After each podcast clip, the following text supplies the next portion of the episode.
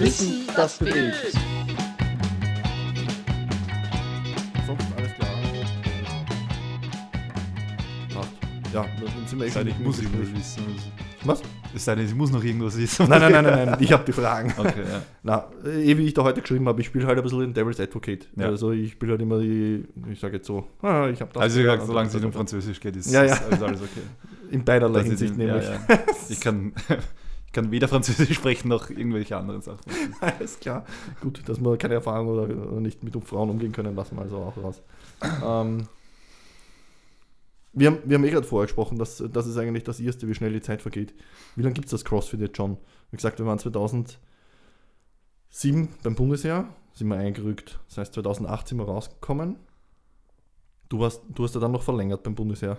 Ich war dann noch 1,5 Jahre. Ich weiß gar nicht. Jahre. Ich habe dann den Führungsunterstützungsgrundkurs gemacht. Ah. Das heißt, ich habe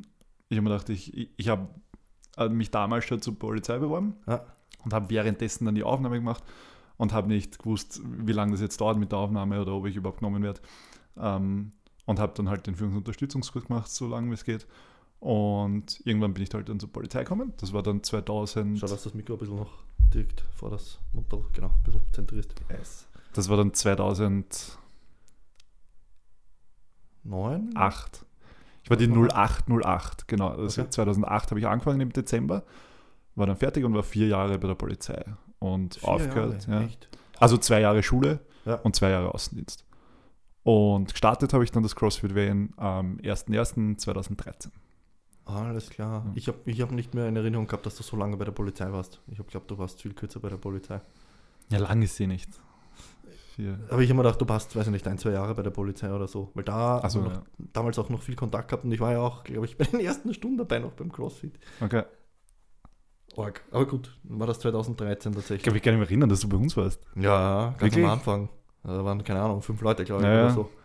Ich habe mit 0 angefangen. Ja, na, das war 5 oder 6 Monate, ein halbes Jahr oder so. Okay. Und dann irgendwann bin ich später nochmal gekommen und da habe ich sogar lustigerweise, weil ich nachgeschaut habe, ob es das Foto noch gibt auf Facebook, habe ich ein Foto gefunden, wo ich halb schon am Speiben mit der Kettlebell noch irgendwie in der Hand am Boden liege. Ja. Das war dann irgendwann danach. Ja, das erste halbe Jahr oder so. Ja. Voll. Org. Ja, das sind fast 10 Jahre schon wieder. Mhm. Also 9 Jahre haben wir jetzt. Ja. Org, wie die Zeit vergeht. Wo fangen wir an? Was sind die grundlegendsten Dinge, die du auf dem Weg gelernt hast? Wenn du das zusammenfassen könntest, was sind die 3 wichtigsten Dinge, die du in den letzten 9 Jahren gelernt hast? Wenn es jetzt um CrossFit geht oder wenn es um Businessaufbau generell geht oder was auch immer. Was sind so die 3 wichtigsten Learnings der letzten 9 Jahre? Puh. Da müsste ich was nachdenken. Gehen wir es mal sportlich an. Was habe ich sportlich gelernt in den letzten Jahren? Sportlich habe ich gelernt, glaube ich, dass, oder aus der Sicht eines Trainers habe ich gelernt, dass es extrem viel Zeit braucht, um sich zu entwickeln. Das heißt, ich war sicher, wie ich angefangen habe, Trainer zu sein, ein vielleicht netter, aber wahrscheinlich ein bisschen ein beschissener Coach. Mhm. Also beschissen. Ich hab jetzt nichts unerfahren Falsches gelehrt oder so. Also ich hab halt das weitergegeben, was ich gelernt habe. Mhm. Aber ob das jetzt dann alles so richtig war, beziehungsweise eben unerfahren, ja. Und am Weg habe ich dann sicher viel dazu gelernt. Und ich glaube, dass es als Trainer einfach ganz, ganz viel Zeit braucht, dass man sich entwickelt und vor allem, dass man sich so bisschen in seine Sparte reinhaut. Mhm. Das heißt, ich glaube, was ich am Anfang, glaube ich, viel zu viel gemacht habe, ist zu versuchen, alles, was das Thema Sport betrifft, abzudecken. Mhm. Und umso länger ich das dann gemacht habe, umso mehr habe ich gemerkt, okay, es ist viel zu viel. Keiner kann alles, was Sport betrifft, abdecken und es wäre viel schlauer, sich einfach auf das Thema CrossFit zu konzentrieren und alles, was halt damit zu tun hat, also das ist eh schon CrossFit, ist eh schon ein riesiges Spektrum. Ja. Aber jetzt dann noch zu glauben, ich kann ein ein Profi-Handballteam zum Beispiel darauf hin trainieren, ja, dass das vielleicht dann der falsche Weg ist, sondern dass sich man ein bisschen konzentriert auf seinen Bereich begrenzen sollte. Businessmäßig ist auf jeden Fall mein Learning, dass ich nie alles immer alleine machen kann. Das war wahrscheinlich, also ich hab das CrossFit alleine gestartet und ich war 6 Jahre lang alleine. Ich habe jede Stunde gecoacht, wir haben von Montag bis Sonntag offen und ja, hat alles super Spaß gemacht auch.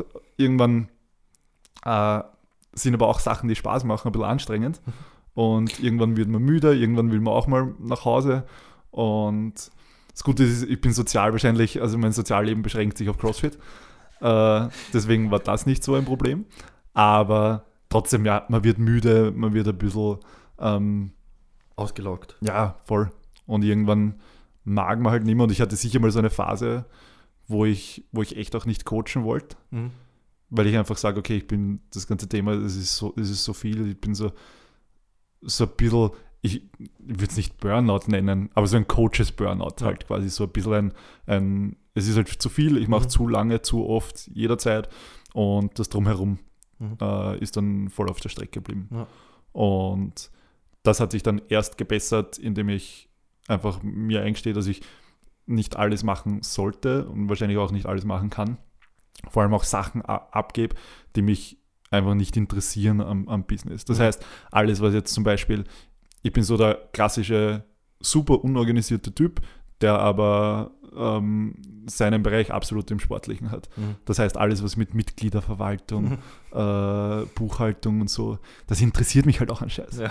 Also das ist sowas da, es ist schwer, sowas sehr oft zu tun, wenn man halt wirklich überhaupt keinen, und ich habe noch nie gesagt, ja, ist voll geil, halt würde ich mich echt gern hinsetzen und die Buchhaltung machen. Ja. Und dafür brenne ich, oder Heißel putzen, also ewig lang alles selber geputzt bei uns. Und selbe Spiel, ich habe noch nie gesagt, geil, heute sind die Heißeln dreckig. Freue mich schon wieder, dass ich die putzen kann. Ja. Und ja, einfach ein bisschen als Business Owner, was ist im Endeffekt, was ein bisschen, das klingt immer so übertrieben, aber im Endeffekt ist man ein Business Owner. Fix. Und auch wenn es nur unter Anführungszeichen ein Fitnessstudio ist. Aber einfach das Learning, was ich daraus genommen habe, ist, dass man ein wenig mehr delegieren muss und einfach Partner braucht, die Sachen machen, wahrscheinlich auch besser machen, die mich gar nicht interessieren und mich auf die Bereiche konzentrieren, die ich dann gut kann. Was wieder das Geile ist, weil CrossFit ja auch von diesem Community-Aspekt lebt. Also das heißt, du hast ja Leute, die dich wahrscheinlich sowieso unterstützen wollen würden und. Richtig. Also was super funktioniert zum Beispiel, wir haben, also ich habe früher alle Stunden selber gecoacht und alle unsere Coaches, wir haben jetzt 7 Coaches zusätzlich und alle Coaches, die wir haben, habe ich auch selber ausgebildet dann. Das heißt, das waren irgendwann mal Kunden. Wir haben das irgendwann ausgeschrieben, wen würde eine Coaches-Ausbildung interessieren und haben dann über ein Dreivierteljahr, glaube ich, hat die Ausbildung dort, haben wir die dann zu unseren Coaches ausgebildet. Zusätzlich zu externen Sachen noch, wo sie Ernährungscoaching, also offizielle Ernährungscoaching, weil im Prinzip meine CrossFit, also die Ausbildung, die ich ihnen gegeben habe, ist ein Faktor für mich, aber für andere wahrscheinlich nicht. Aber das war quasi mein Kriterium, um zu sagen, hey, ihr wisst genug oder ihr wisst genau das, was ich weiß, um bei uns CrossFit coachen zu können. Und das sind eigentlich alles Leute, die aus unserer Community rauskommen sind. Also das ist schon geil dann. Ja, sehr gut. Punkt Nummer 3. Was war das?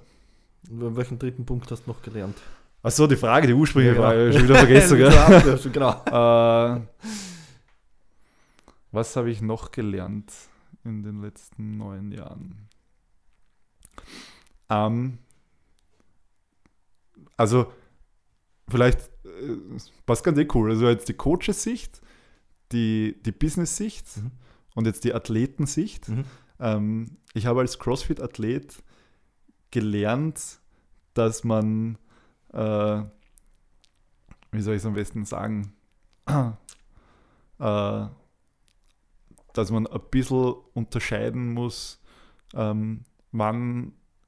wie viel Energie und Zeit kann ich in etwas investieren, das mir Spaß macht, aber vielleicht im Endeffekt der Outcome im Sinne von, ich mache das jetzt professionell, nicht so ist, dass es sich rentiert, auf den Spaß zu verzichten. Also super kompliziert gesagt, glaube ich. Gell? Aber einfach, dass ich sage, okay, ich mache jetzt CrossFit Vollzeit und will super Athlet sein und weiß genau, ich werde damit nie Geld verdienen. Und irgendwann, jeder, der einmal wie ein Athlet trainiert hat, weiß, dass das Training grundsätzlich wahrscheinlich nicht immer Spaß macht. Und so wahrscheinlich über gewisse Phasen verteilt sehr wenig Spaß macht sogar. Und dass man es trotzdem machen muss. Und da war es für mich oft die Überlegung, wie sehr will ich das noch machen und warum soll ich das noch so machen, wenn es mir keinen Spaß macht, wenn der Outcome dann nicht wirklich dafür steht, was ich gern raus hätte. Ja. Das ist auf jeden Fall so ein bisschen die Athletensicht. Also solange es Spaß macht, reinhauen, was geht, aber irgendwann dann auch ein bisschen für sich abschätzen, wie viel Energie raubt mir das für alle anderen Sachen und wie viel bringt es mir dann im Endeffekt. Ja. Völlig legitim, vor allem bei CrossFit gerade, wo das Spektrum dieser, wie der Erwin immer so schön sagt, dieser Bewegungskompetenzen enorm breit ist, wo da wirklich so viele verschiedene Aspekte des Sports einfach inkludiert hast, ob das jetzt Kraft, Cardio, Schnelligkeit, was auch immer ist. Also da ist alles dabei. Was ist das Geile wieder an CrossFit ist. Was mich zu deinem ersten Punkt auch bringt, eben zur Entwicklung. Weil das ist das, wo ich sage, das ist immer mein skeptischster Ansatz bei den ganzen CrossFit-Geschichten. Das Gute ist, es ist so voll das Community-Ding und der Push und die gegenseitige Motivation und das gegenseitige Anfeuern etc. Aber das, was ich halt am Anfang und generell einfach wieder, wie dieser Hype auf einmal daherkommen ist, halt gesehen habe, dass viele Leute dort in diese Community reinstoßen, was prinzipiell gut ist, aber dann eben mit de facto null Erfahrung oder mit sehr, sehr wenig Erfahrung auf einmal Bewegung und eigentlich dann mit Bewegung dann nichts mehr zu tun hat, sondern mit Leistungssport machen und in kürzester Zeit auf ein Niveau gepusht werden, eben vielleicht auch von der Community, wo das Motiv ja eigentlich ein gutes ist, weil man will sich ja gegenseitig pushen, aber man sich dann vielleicht zu schnell verhatzt oder vielleicht noch viel zu wenig Bewusstsein hat im Sinne von, was tue ich mit meinem Körper da eigentlich. Also wenn ich mir jetzt die besten Crossfitter der Welt anschaue, ob das jetzt Matt Fraser ist oder keine Ahnung, wie die ganzen Leute heißen, ich meine, die haben alle 10 Jahre Erfahrung als Gymnasiast, als Olympic Weightlifter, weiß ich nicht, Ringturner und. Also die kommen, oder die sind eigentlich ins CrossFit kommen zu einem Zeitpunkt, wo sie 10 Jahre schon irgendwas Orges gemacht haben und zumindest schon ziemlich viel Körperkontrolle gehabt haben. Und ich, wie gesagt, Devil's Advocate, bin jetzt mal so frech und behaupte, dass vor allem viele, gerade am Anfang, am Peak dieses Hypes, dort reinkommen sind und eigentlich weniger Erfahrung gehabt haben. Und daher auf lange Sicht, eventuell großes Verletzungsrisiko nach ein paar Jahren einfach dadurch entsteht. Oder viele Verletzungen dadurch rauskommen. Wie siehst du den Punkt? Eben zwecks Verletzungen, Erfahrung, zu viel und zu viel gepusht. Was du ja im ersten Punkt auch so ein bisschen als Learning schon angedeutet hast in einer feinen Art und Weise. Also grundsätzlich muss man sagen, man muss ein bisschen unterscheiden, weil du hast ja jetzt 2 Sachen reingeworfen. Das ist einerseits das Training, was wir machen, andererseits so Begriffe wie Matt Fraser, also die richtig guten Profi-Crossfitter. Und grundsätzlich muss man unterscheiden zwischen CrossFit als Sportart und CrossFit als Trainingsmethode. Und das ist, glaube ich, einer der wichtigsten Punkte, die CrossFit als Franchise sich ein bisschen selber zur Schulde hat kommen lassen, weil sie einfach die ganze Werbeschiene von CrossFit war relativ früh eben auf dieser Wettkampf- und dieser extremen Schiene. Aber das ist im Endeffekt eigentlich nicht das, was wir im Training machen wollen. Okay. Das heißt, mir ist es am liebsten sogar, jemand hat null Vorerfahrung und hat noch nie einen Sport gemacht, wenn er mit CrossFit beginnt. Wir haben das natürlich auch mit der Zeit jetzt immer umgestellt. Also der ganze Startprozess, wie du in CrossFit reinkommst, ist jetzt bei uns im Laufe der Jahre natürlich ein ganz anderer geworden, weil wir auch gesehen haben, das funktioniert weniger gut und mehr gut. Momentan ist es so, dass du, wenn du mit CrossFit startest bei uns, dass du zum Beispiel keine Gruppenstunde machst, sondern dass du 4 Einführungsstunden mit mir im Personal Training hast. Das heißt, du wirst nicht gleich ins kalte Wasser geworfen, sondern dir werden eben mal alle grundlegenden Dinge beigebracht, wie bewege ich meine Knie, wie bewege ich meine Hüfte, wie funktioniert der Kniebeuge, wie funktioniert ein Deadlift. Also so, dass ich mal weiß und auch als Coach abschätzen kann, okay, der hat dieses Bewegungsvermögen und kann dann auch beurteilen, im Endeffekt, ist der bereit, um eine Gruppenstunde mitzumachen. Das heißt noch nicht, dass er super fit ist, wenn er das machen kann. Aber was wir auch natürlich dann als Coach weitermachen müssen, ist während der Stunde, also während unserer Gruppenstunde, abschätzen, hey, wann kann ich jemanden pushen, wann sollte sich jemand pushen und wann ist es zu viel oder wann leidet die Bewegung drunter. Und das ist, glaube ich, der grundsätzlich wichtigste Punkt, warum man einen Coach dort stehen hat, weil unsere Coaches sind nicht dafür da, dass sie dann laut schreien und die Zeit ansagen, wie lange es noch geht, sondern dass sie dafür da sind, hey, ich sehe jetzt einen, der könnte ein bisschen mehr rausholen, ich sehe jetzt einen, der holt ein bisschen zu viel raus und den kann ich ein bisschen zurückstampfen. Und ja, also das ist der wichtigste Aspekt einmal, dass man unterscheidet CrossFit als Wettkampfsport und CrossFit als Trainingsmethode. Und CrossFit als Trainingsmethode gehört wie jedes andere Training sehr progressiv aufgebaut. Und auch wenn einer von Null startet, kann ich mit ihm nicht das Gleiche machen wie alle anderen, die schon jahrelang Erfahrungen haben. Aus wissenschaftlicher Sicht gibt es eine ganz gute Studie zu CrossFit, dass CrossFit im Vergleich zu anderen Kraftsportarten ziemlich auf gleichem Niveau ist, was die Verletzungsrate betrifft. Also ich glaube, da gibt es diese Rate of Injury, die bei 0,27 pro 1000 Stunden ist.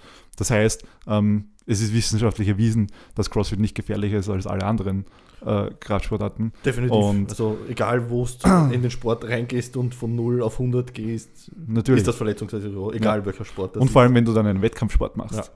Und das ist eben der wichtigste Punkt, dass man sagt, in einem Wettkampfsport, der CrossFit wird natürlich auch als Wettkampfsport betrieben, dass wir sagen, wenn ich diesen Sport als Wettkampf betreibe, dann ist meine Intention natürlich nicht, hey, ich will da jetzt ein voll geiles Training raushaben, sondern hey, ich will gewinnen. Und dass da das Verletzungsrisiko natürlich immer da ist, ist natürlich klar. Das hast du im Leistungsbereich immer. Aber wie gesagt, da bin ich ganz bei dir, dass das im Endeffekt auf jede Sportart umzulegen ist. Genau, aber das ist nicht das, was tagtäglich bei uns im CrossFit passiert. Also keiner, der jetzt in eine Stunde geht, betreibt jetzt gerade Wettkampfsport, sondern das einerseits... Das wäre meine nächste Frage gewesen. Okay. Wie schaut es aus mit diesen Workout of the Days? Weil die wirken immer sehr wettkampfmäßig. Und ich denke mal halt, CrossFit hat so viel Potenzial, so wie du sagst, als Trainingsmethode, weil es eben so ein geiles, breites Spektrum an vielen verschiedenen Bewegungen und Übungen und Krafttraining und Speed und abdeckt. Und ich denke mal halt, Ziel ist es ja, Peak Performance abzurufen. Dass ich zu einem gewissen Zeitpunkt dort die Peak Performance abrufen kann. Und im Wettkampf. Im Wettkampf, genau. Und das wäre jetzt wieder mein Kritikpunkt als Devil's Advocate, oder zumindest schaut es oft so aus, als würde das so praktiziert werden. Das ist diese Workout of the Days. Weiß ich nicht, wenn jetzt einer bei euch ins CrossFit geht, dass der halt diese Workout of the Days auf Limit, weiß ich nicht, 2-3 Mal die Woche fahren, so in die Richtung. Weißt du, was ich meine? Ja. Und da denke ich mir halt, kein Leistungssportler würde, weiß nicht, also ein Marathonläufer würde jetzt nicht in der Woche, wo er einen Marathon auf Leistung läuft oder auf Wettbewerb läuft, noch 2-3 Marathons laufen, so in die Richtung. Ja. Und das wirkt beim CrossFit manchmal so.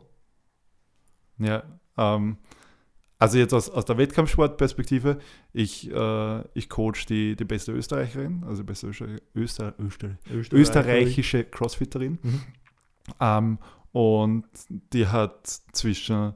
je nach Trainingsphase, also ja, das ist immer, man muss mal ein bisschen einen Schritt zurückgehen, glaube ich. Also CrossFit als Wettkampfsport ist insofern ganz anders als CrossFit das tägliche Training, weil ich beim täglichen Training geht es ja darum, dass ich möglichst fit werde und zwar immer fit werde. Aber ich habe jetzt keinen besonderen Termin, wo ich performen muss. Das heißt, diesen Peak, wo ich hinpieken muss, gibt es nicht. Mhm. Sondern ich will einfach stetig besser werden, stetig ein bisschen stärker werden, schneller werden.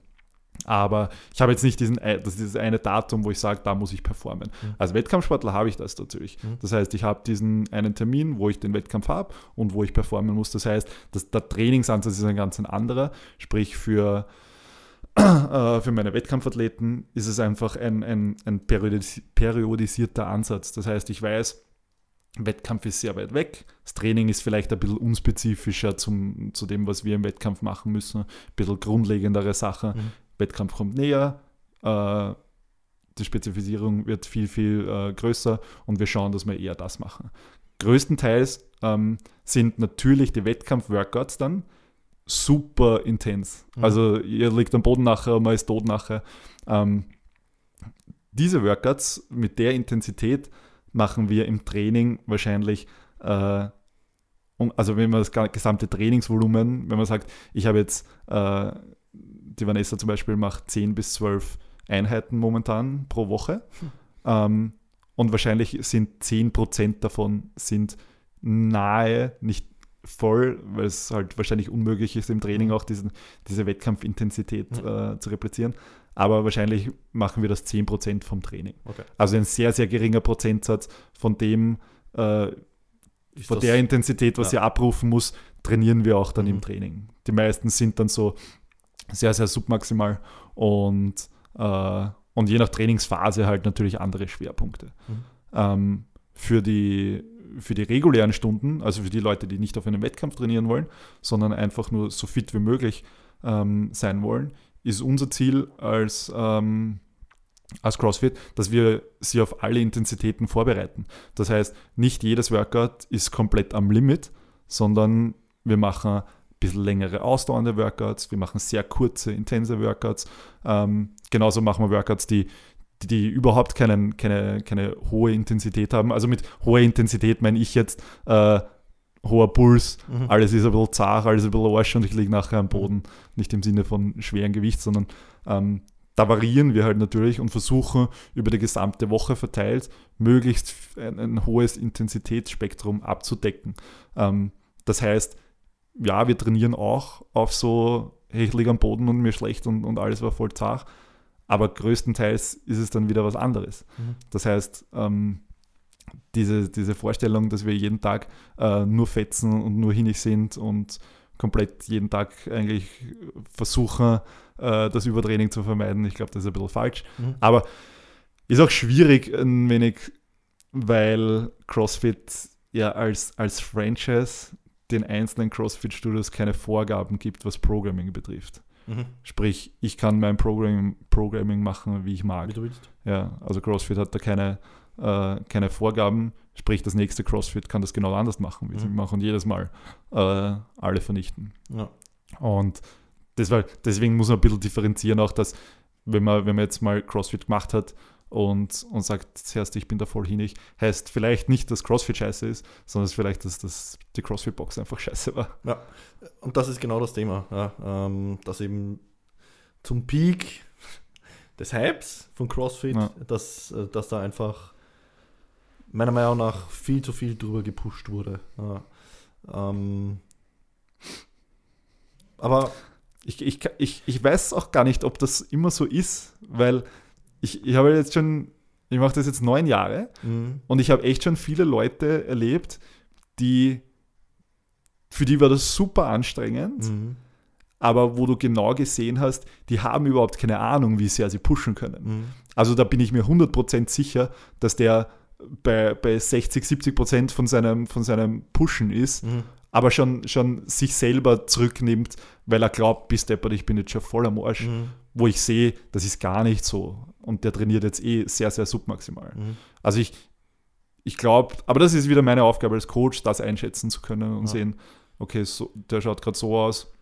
Und das ist natürlich auch ein Kennenlernen, deshalb versuchen wir am Anfang, das ganz sachte so ranzutasten und einmal als Coach auch die Leute einschätzen zu können. Was kann der wirklich? Und wann auf die Bremse stellen. Ja, genau. Ja, ja. um einen Schritt zurückgehen, weil du auch schon das CrossFit-Franchise angesprochen hast, wie wird man Crossfitter oder wie kann man selber eine CrossFit-Box eröffnen? Du meldest dich an bei CrossFit. Ah, du musst den CrossFit Level 1 Trainer machen. Mhm, der dauert ein Wochenende. Mhm. Ich meine, muss sagen, ja, also es ist ein Scheiß. Also CrossFit Level 1 Trainer ist wirklich ein bisschen lächerlich. Ja.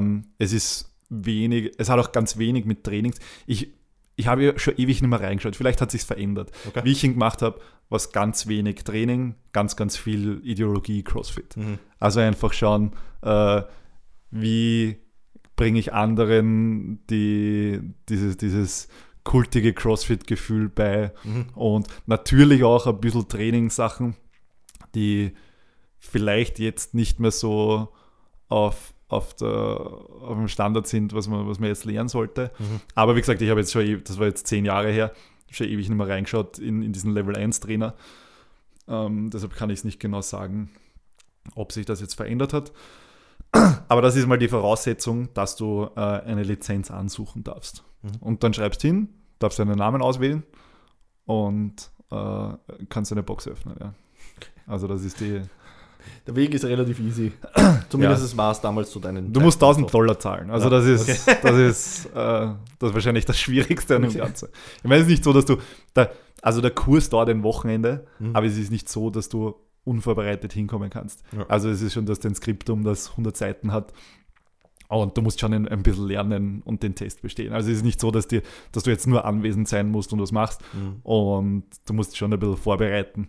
Aber ich würde jetzt nicht sagen, dass das jetzt die Qualifikation ist, um zu behaupten, ich bin ein guter Trainer oder sollte das machen. Ja, weil da sind wir eben wieder bei dem Punkt, was ich ganz am Anfang angesprochen habe, eben die Vorerfahrung, der Background, Körperbewusstsein.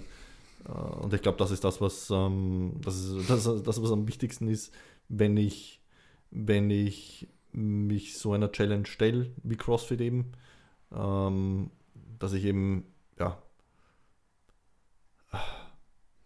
im besten Fall vielleicht zumindest weiß, auf was ich mich einlasse, unter Anführungszeichen körperlich. Mhm.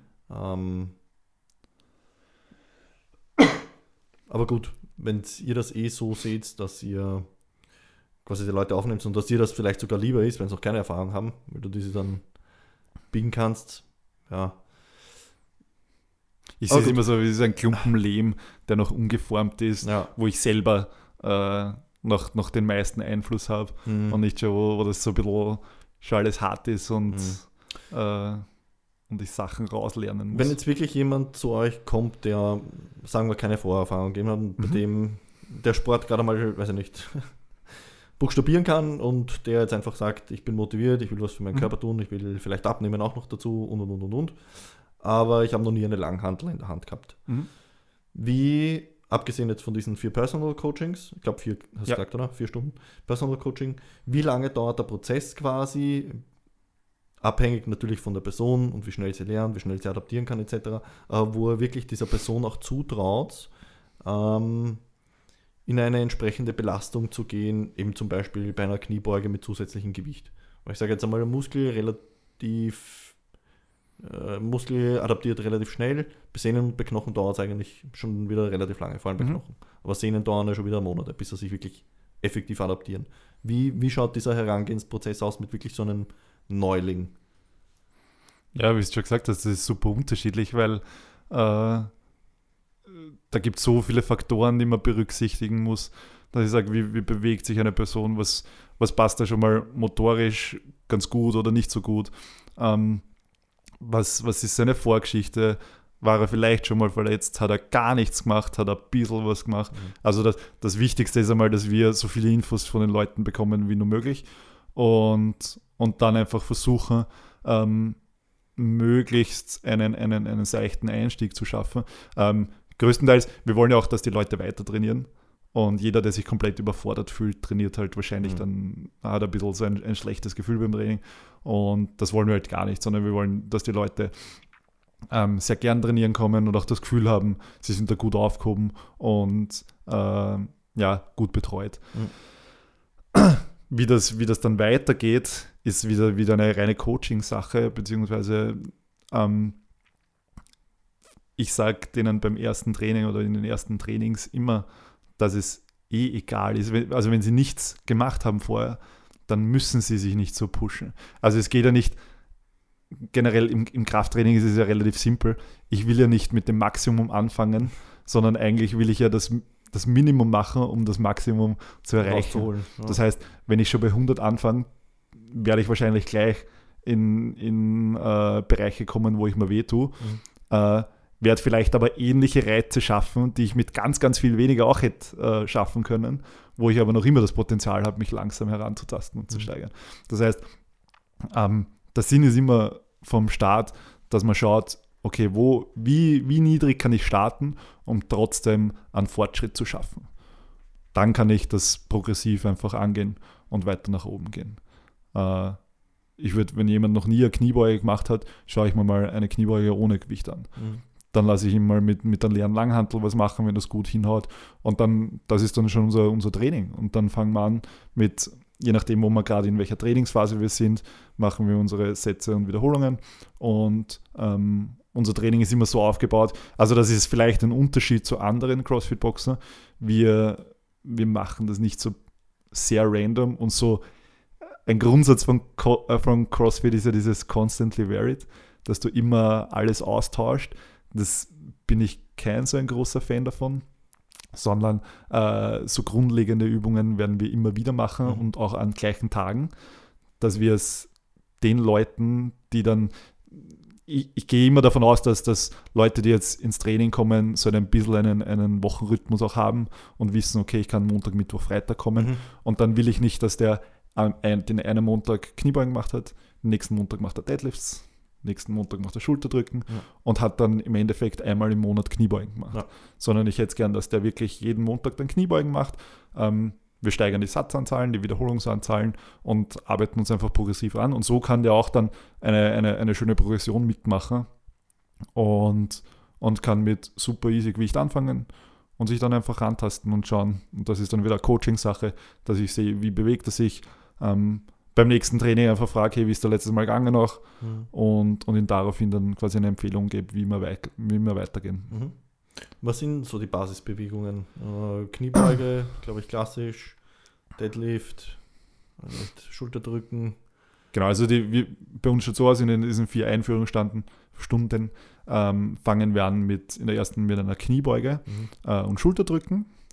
Und dann machen wir auch schon ein kleines Workout, einfach um schon ein bisschen, also in dem Workout werden dann zum Beispiel Kniebeugen, Liegestütz und so durchgegangen, dass wir einfach schon sehen, okay, wie bewegt sich die Person dann, wenn es nicht mehr Ruhepuls hat, wie verändert sich die Bewegung, dann einfach auch ein bisschen schon mitgeben, hey, das hat viel, CrossFit-Workouts haben viel mit Erfahrung zu tun, das heißt, dass ich weiß, okay, bei welcher Intensität kann ich immer noch gleiche Wiederholungen machen und wann ist der Zeitpunkt, wo ich ein bisschen runtergehen muss, wann ist der Zeitpunkt, wo ich ein bisschen drüber pushen kann und wie fühlt sich das einfach an. Also einfach ein bisschen mitgeben, okay, so muss sich das anfühlen und das wird am Anfang natürlich nicht immer super hinhauen, aber die ersten Bewegungen, die wir machen, sind so niederschwellig von der Intensität her, dass bei 100 Kniebeugen, wenn ich 100 Kniebeugen jetzt mache, ohne Gewicht, wird fix nicht jeder gleich ausschauen. Und ich habe schon ein paar Mal Kniebeugen gemacht.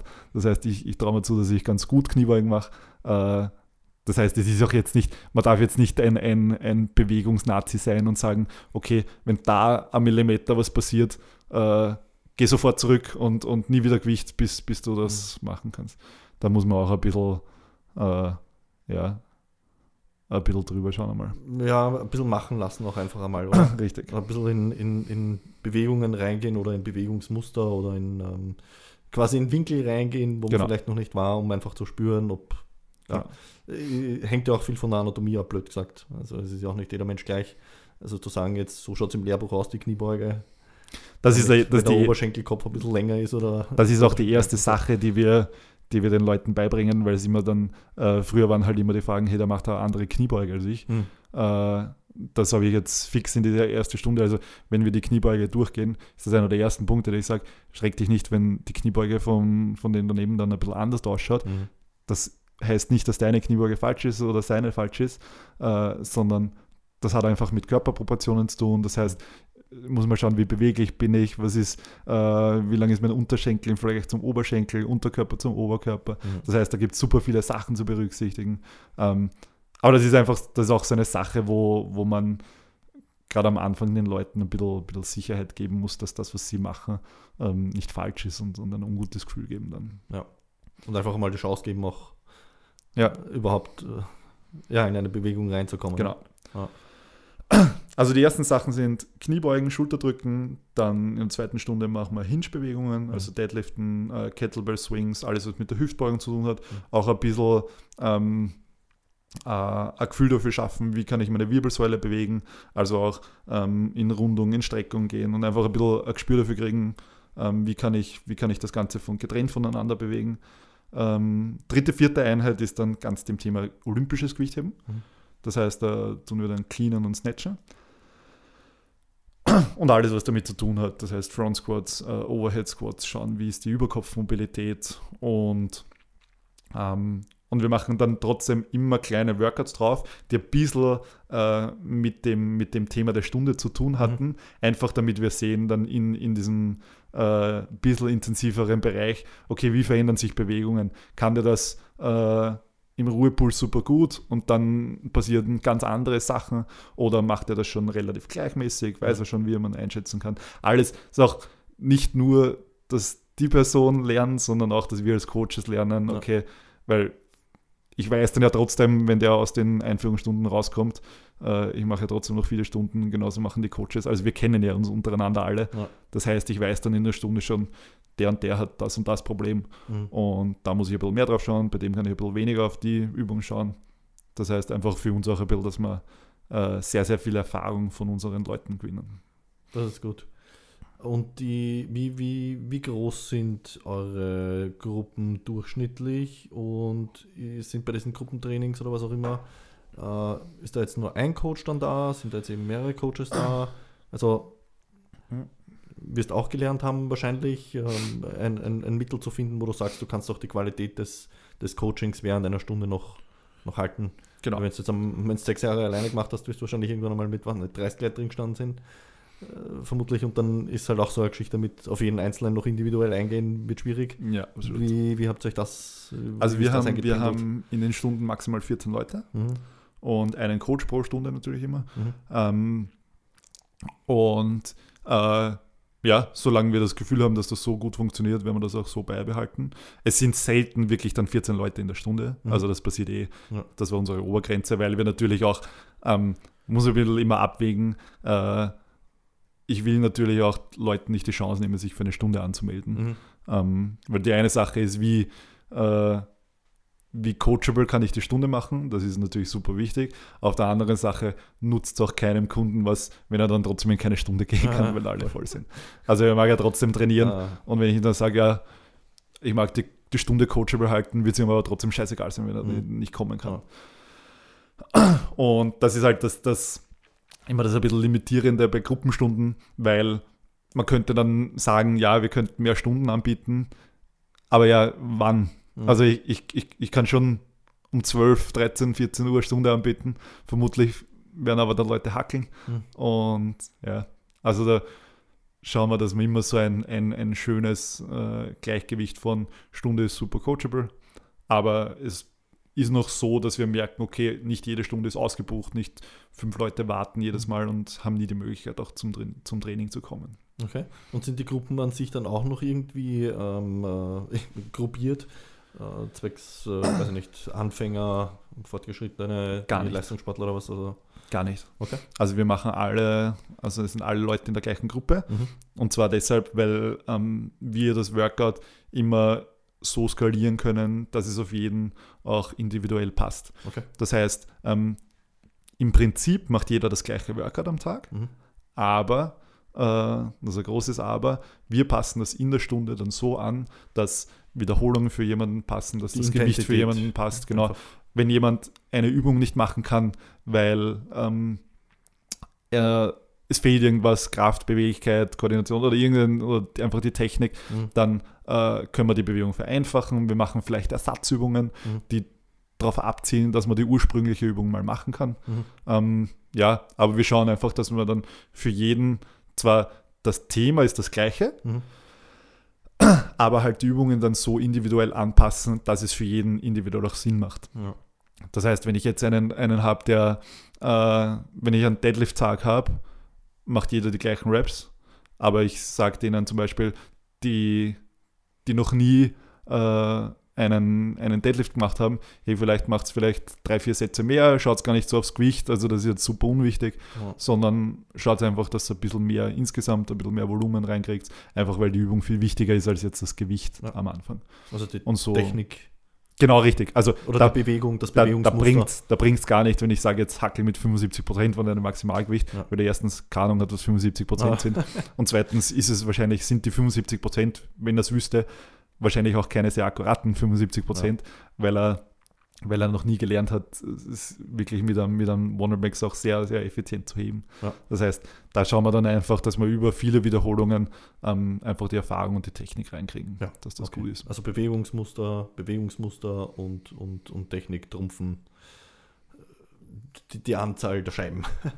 Absolut, ja, ja, das aber das ganz wichtig, wir wollen auch, dass die Leute mit Gewicht trainieren, ja, weil ich kann nicht eine Person durchgehend mit einem PVC-Stangerl trainieren lassen oder mit einem leeren Langhandel trainieren lassen, wenn das überhaupt kein Feedback gibt für die Person. Mhm. Und Reize setzen. Und ja, genau. Also ich muss irgendwie auch der Person ein Training ermöglichen und natürlich könnte ich wahrscheinlich mit einer Person das erste Jahr nur Technik machen, ja, aber erstens wird es ja sehr wenig Spaß machen, mhm, und zweitens lasse ich wahrscheinlich auch am Weg ein bisschen Fortschritt liegen, der super safe machbar ist, ohne dass ich jetzt die 100% perfekte Technik habe. Und vor allem, es liegt ja auch trotzdem an der Person an sich, wie adaptionsfähig sie ist, wie lernfähig sie ist oder wie lerngebildet. Ist dann auch natürlich eine Coaching-Frage, wie ich damit umgehe. Aber im Endeffekt, jemand, der nicht lernen will oder der nicht adaptieren will, wird eh nicht lang beim Training bleiben, egal wie intensiv oder wie wenig, ja, intensiv das machst. Also ich würde behaupten, das ist ja trotzdem auch ein Selektionsfaktor. Im, ja, besten Fall. Also wir haben immer wieder Leute dann, die auch sehr uncoachable sind, mhm, und halt das machen, was sie machen wollen. Mhm. Und ja, dann müssen wir halt schauen, wie wir damit umgehen. Wenn ich sage, okay, der hat halt kein super effizientes Training, dann irgendwann, dann soll er halt so trainieren. Ja. Wenn ich sage, okay, das wird jetzt gefährlich, sage ich, dann trainierst du halt, musst du anders trainieren. Ja, okay. Dann eine Frage noch zur Community eben, auch in diesem Aspekt. Der Worst Case ist, dass wenn quasi jegliche Bewegungskompetenzen in derselben Stunde sind, der Worst Case ist, dass quasi ein Anfänger zu sehr gepusht wird von quasi den Leistungs-Crossfittern schon, wobei da jeder Coach ja auch ein Auge drauf wirft. Best Case ist, dass die Leistungssportler, wenn es nicht mit ihrer Runde durch sind, wahrscheinlich zu den Anfängern noch hingehen und die vielleicht ein bisschen unterstützen, helfen, was auch immer. Also ich hoffe, es ist Zweiteres. Oder habt ihr das Problem schon? Das Best Case-Szenario ist, dass das jeder auf seinem Level vom Gedanken her gleich gefordert wurde. Mhm. Das heißt, dass jeder, ich habe hinter jedem Workout einen Hintergedanken. Das, mhm, heißt, dieses Workout soll jenen Reiz setzen, mhm, und ich mag das, dass jeder diesen gleichen Reiz hat, angepasst auf sein Können. Auf sein, ja, Niveau halt. Ja. Genau. Okay. Wie hilft es aber den Leuten dann ein bisschen quasi am Boden zu bleiben? Also ich gerade beim CrossFit denke ich mal, da gibt es sehr ehrgeizige Leute, gibt es super motivierte Leute. Wenn ich mich jetzt in die Lage wieder versetzen würde, wenn ich jetzt wieder reinkommen würde, dann wäre ich so, auch wieder voll drauf. Wie holt man die ein bisschen zurück im Sinne von wegen, hey, das ist eben nicht dein Niveau und du musst nicht genauso viele Scheiben wie die beste Crossfitterin Österreichs drauf haben. Wie holt man die Leute da ein bisschen runter, also die Lust am Üben ist? Die lustigste Sache wäre natürlich, sie einfach probieren zu lassen. So Selbstselektion dann. Nein. Absolut Coaching-Frage. Mhm. Das heißt, ich schaue es mal an und wenn ich sehe, das hat überhaupt keinen Sinn, dann muss ich natürlich sagen, dass es überhaupt keinen Sinn hat. Ja. Und ihnen auch ein bisschen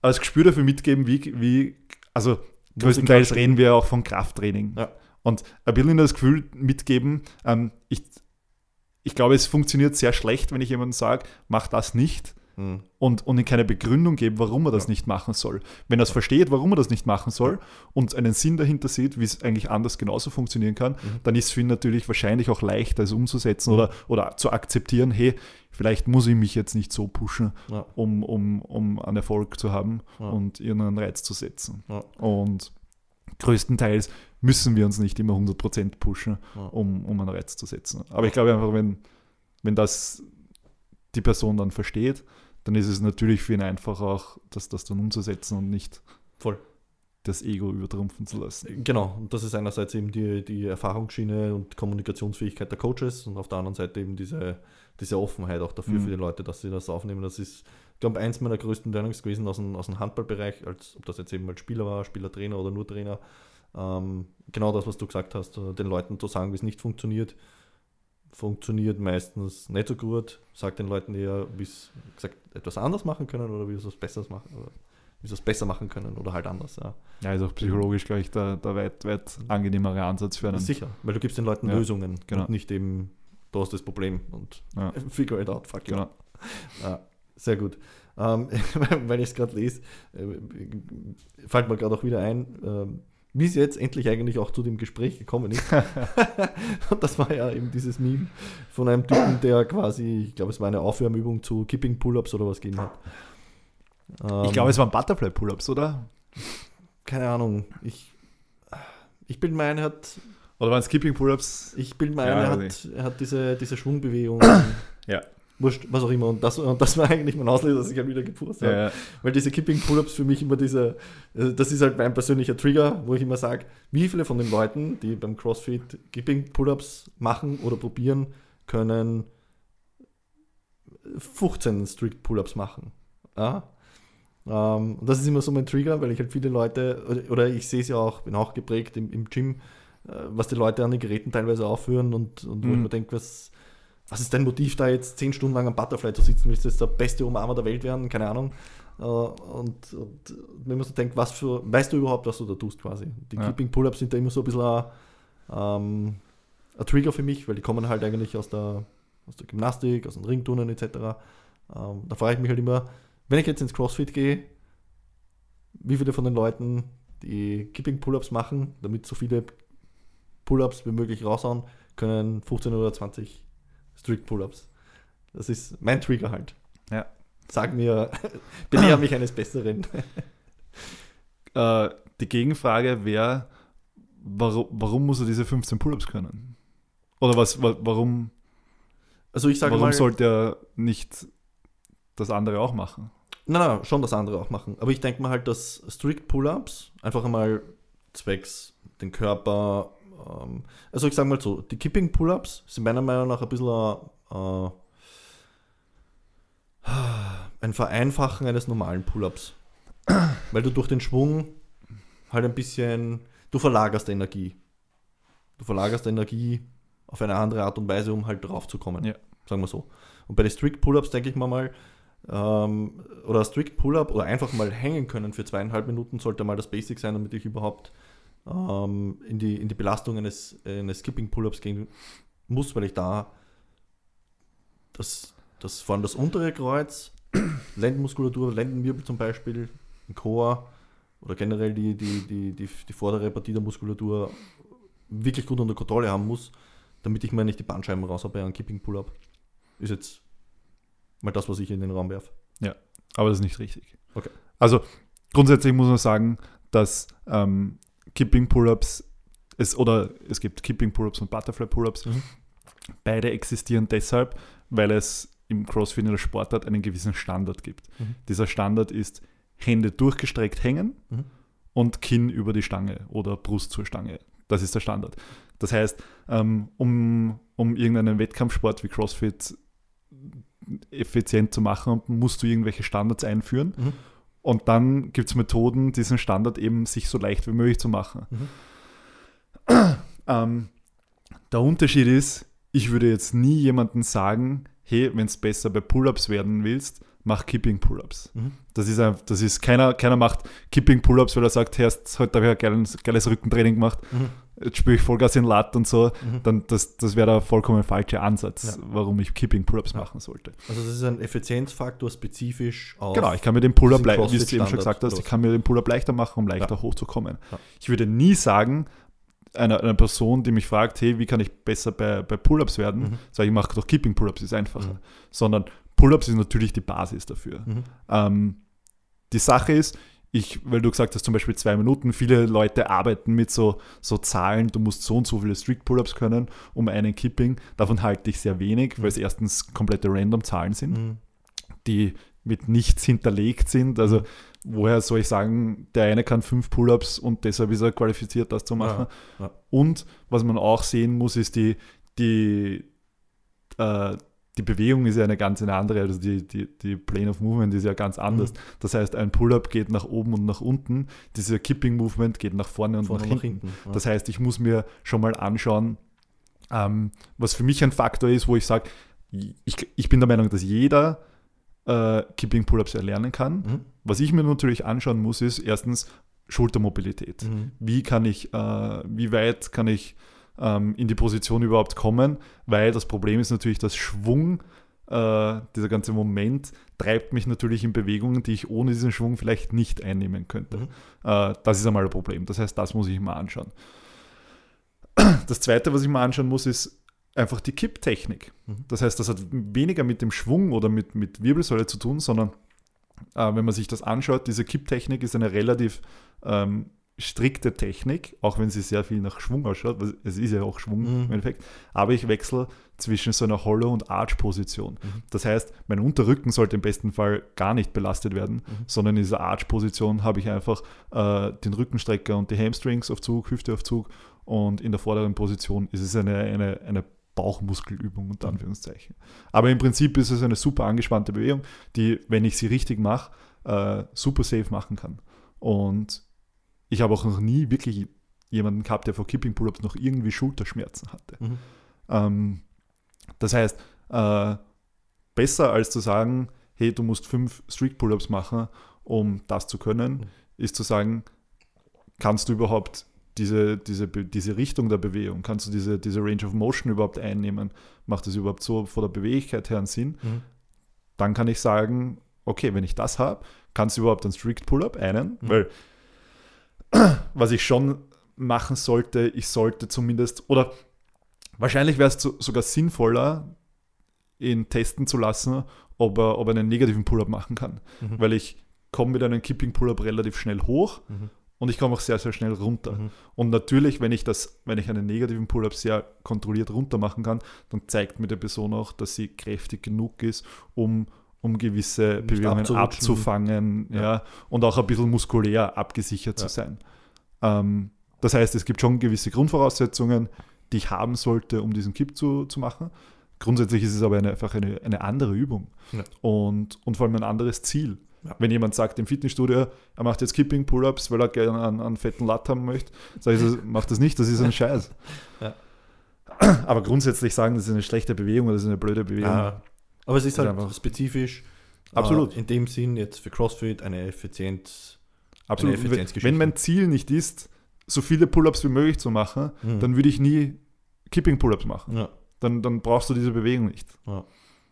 Passt. Dann hätte man das auch geklärt. Ja. Was wir eben geschafft. Nein, das ist einfach diese Diskussion oder dieser Kipping-Pull-Up, dieses Argument Kipping-Pull-Up gibt es seit CrossFit. Ja. Also keiner versteht es, warum man das macht, aber einfach auch, weil es ein bisschen oft finde ich, schlecht informiert ist, einfach diesen Aspekt eben CrossFit als Sportart und CrossFit als Trainingsmethode und so ein bisschen... Ich gebe Social Media einfach die Schuld. Okay. Na, so ich gebe dir die Schuld, dass du dich nicht besser informierst, Alter. Nein, ich habe da genug stehen. Aber wie gesagt, Devil's Advocate, weißt du? Nein, aber einfach, es gibt Bewegungen, die einen gewissen Sinn haben für einen gewissen Zweck. Genau. So. Wenn dieser Zweck nicht erfüllt ist, dann ist es eine falsche Übung. Ansonsten bleibt es jeder Person selber überlassen, darüber nachzudenken, ob das die richtige Übung für meinen Zweck ist. Schau, im Endeffekt wollte ich nur hören, Also wollte ich nur hören. Nein, im Endeffekt geht es mir darum, es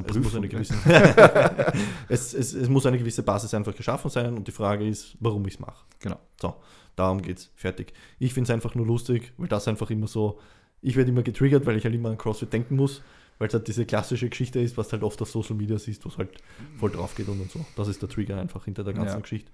Und weil ich einfach schon viel zu viel Scheiße gesehen habe, ob das jetzt in meinem Umfeld ist, ob das jetzt beim Handball ist, ob das im Gym ist oder wo auch immer, wo einfach, und weil ich es auch aus meiner eigenen Erfahrung weiß natürlich, wo ich einfach über gewisse Dinge einfach drüber gegangen bin, weil ich mir gedacht habe, ich muss das jetzt machen und ich will das einfach machen. Ja. Und deswegen ist das, der Kipping Pull-Up ist einfach immer so ein lustiger Trigger, wo ich einfach instant an CrossFit denken muss und fertig. Ja. Aber ja, danke auf jeden Fall für die Erklärung und wie gesagt, zum Glück habe ich das gesehen, weil hätte ich es nicht gepostet, wärst du jetzt nicht endlich da. Gut, Kipping Pull-Up, CrossFit, Community. Die CrossFit-Bewerbe an sich müssen die auch quasi, oder die Sie jetzt, wie heißt das, Austrian Throwdown und so weiter, sind das offizielle CrossFit-Veranstaltungen? Also müsst ihr die bei dem Franchise CrossFit anmelden oder wie läuft das? Deshalb heißen sie nicht CrossFit quasi. Okay. Sondern es gibt im Prinzip von CrossFit offiziell gibt es nur den Weg zu den CrossFit Games. Das geht über die CrossFit Open. Die finden online statt, also in jeder CrossFit-Box. Dann geht es weiter. Also das wurde über die letzten Jahre immer ein bisschen umgestellt. Momentan ist es so, dass es diese Open gibt, da kann sich jeder anmelden. Es sind relativ einfache Workouts, ist immer ein sehr inklusiver Wettbewerb, weil sie gern hätten, dass sich jeder anmeldet einfach. Okay. Und weil es halt auch so ein bisschen ein cooler Community-Event ist. Also das ist immer so das Highlight des Jahres für alle Crossfitter, von wirklichen Athleten bis zum Hobbyathleten. Also es gibt die Workouts nämlich in verschiedenen Scaling-Variationen. Das heißt, es gibt eine bis runter zu einer Foundational Class heißt das, wo du statt super komplexen Übungen Bear Crawls machst oder wirklich runtergebrochen auf ganz, ganz simple Sachen, damit auch jeder ein bisschen mitmachen kann und das ein bisschen so ein Community-Event ist. Aber wie ist das beim CrossFit? Gibt es da nicht auch so eine Art quasi durchgehendes Punktesystem, wo du quasi einzahlen kannst mit eben verschiedenen Bewerben, die eben entsprechend gewertet werden und ins Ranking oder so? Nein. Das gibt es nicht. Ah, okay. Alles klar. Es geht im Prinzip nur über die CrossFit Open. Ja. Von dort qualifizieren sich dann die besten 10% für die Quarterfinals. Okay. Und die besten, die fürs Semifinale. Das ist jetzt dann im Juni. Und dort die besten 5 für die CrossFit Games. Das ist quasi der offizielle Bereich. Alles, was rundherum ist an CrossFit-Wettbewerben, sind eigentlich privat veranstaltete CrossFit-Wettbewerbe. Die heißen dann meistens Land plus Throwdown oder je nachdem oder irgendein cooler Name. Ja. Aber sind das so inoffizielle Qualifikationsgeschichten für die Open dann, wo ihr dann sagst, weiß ich nicht, in Österreich, wir veranstalten das, damit wir dann Team Austria eben zu Team Open schicken oder was auch immer? Nein, gar nicht. Bei den CrossFit Open kann jeder mitmachen. Okay. Also nur so zur Einordnung. Nein, aber das hier vielleicht untereinander, unter Anführungszeichen, sagt, also wir machen eine eigene Challenge, damit wir halt wir haben von uns schicken oder so. Nein, wir haben oder halt nur boxspezifisch. Genau, wir haben in unserer Box dieses Jahr so eine kleine Challenge draus gemacht, indem wir, die Open sind eigentlich ein Einzelevent, wir haben aber jeden Coach ein Team zugelost und dann haben wir quasi so einen internen Box-Team-Wettkampf draus gemacht, damit es ein bisschen für uns motivierender ist und ein bisschen lustiger. Okay, sehr geil. Gut, ein bisschen Zeit haben wir noch. Dann würde ich noch auf die Geschichte gehen, die wir abseits der Kamera, glaube ich, vorher besprochen schon haben. Wie schaut es aus mit dem Thema Verletzungen und Regeneration generell? Willst du erzählen, was du selber für Verletzungen schon gehabt hast, warum die zustande gekommen sind, was du aus denen gelernt hast und wie generell eure Kommunikation hinsichtlich, weiß ich nicht, Regenerationsregime ausschaut? Also meine Verletzungshistorie ist sehr, sehr lang. Das hat mehrere Gründe. Erstens, das rede ich mir ein, aber es ist auch wahrscheinlich zum Teil auch ein großes Stück war, genetisch bedingt. Mhm. Also ich hatte zum Beispiel einen Bandscheibenvorfall. Ich bin mir sicher, dass ich den bekommen hätte. In jedem Fall. Das ist einfach aufgrund der Form meiner Wirbelsäule ist das ein wenig prädestiniert. Das heißt, meine Lendenwirbelsäule ist schon so aufgebaut, so schlecht und so einfach prädestiniert dafür, dass es wahrscheinlich mal dazukommen werde. Okay. Was ich daraus gelernt habe, ist, dass ein Bandscheibenvorfall überhaupt nichts Schlimmes ist. Also es kann etwas sehr Schlimmes sein, ja, aber es muss nicht etwas Schlimmes sein und dass das überhaupt nicht das Ende ist und man mit dem ganz gut umgehen kann. Für mich hat das einfach bedeutet, dass ich eine Woche nichts gemacht habe und dann wieder ins Training eingestiegen bin und ich das mit weiter trainieren super gut in den Griff gekriegt habe und jetzt so gut wie keine Beschwerden mehr. Ich spüre es ab und zu, wahrscheinlich wetterabhängig, sternzeichenabhängig wo der Mond steht. Aber in der Regel komme ich super gut zurecht und habe keine Beschwerden mehr. Das heißt, das ist auf jeden Fall ein Learning, dass eine Verletzung nicht das Ende von meinem Training bedeuten sollte, sondern eigentlich umgekehrt, dass ich ein paar Sachen vielleicht überdenken kann. Und auch die Zeit gut nutzen kann. Einfach gerade für mich, wenn ich ein Problem habe und ich gewisse Übungen auslassen muss, kann ich mal darüber nachdenken, wo ich andere Defizite habe, die ich vielleicht sonst ein bisschen links liegen lassen hätte, weil Zeit ist halt nicht unendlich vorhanden und man übt halt oder man macht halt dann nur die Sachen, die man größtenteils machen muss. Ja. Und ganz, ganz viele Sachen bleiben dann auf der Strecke liegen. Und wenn ich dann die größten Sachen nicht machen kann, dann kann ich mich den Sachen ein bisschen intensiver widmen. Das heißt Bandscheibenvorfall. Dann hatte ich eine Schulter-OP. Ich habe mir die Supraspinatus-Sehne eingerissen. Es war so weit eingerissen, dass man gesagt hat, ich hätte eigentlich nur drauf gewartet. Komplett durch ist quasi. Ich habe jetzt im Alltag überhaupt keine Probleme gehabt. Beim Gewichtheben habe ich es gemerkt. Ich vermute auch, dass es, also ich kann mich an keine exakte Situation erinnern. Ich vermute, wo es herkommt. Also das war vom Snatcher. Also auch über einen längeren Zeitraum, dass das sich einfach degeneriert hat, ein bisschen. Schwer. Also es kann einfach sein, dass ich auch einen schlecht erwischt habe. Und also Snatchen ist das olympische Reißen quasi, das heißt, ich fange eine Stange über Kopf und ja, da besteht halt mal die Chance, dass irgendwas passiert und beziehungsweise das nicht so gut hinhaut jedes Mal. Ich bin mir ziemlich sicher, dass es davon kommt, kann mich aber jetzt an keine super schlimme Situation erinnern. Trauma, wo das, oder ja, genau. Okay. Das war halt insofern Arsch, das war ein bisschen schwieriger als der Bandscheibenvorfall, weil halt Sehnen ihre Zeit brauchen, bis sie wieder fest verankert sind. Und das war ein bisschen eine mühsamere Geschichte, weil ich halt echt dann lang für den Oberkörper habe nichts machen können.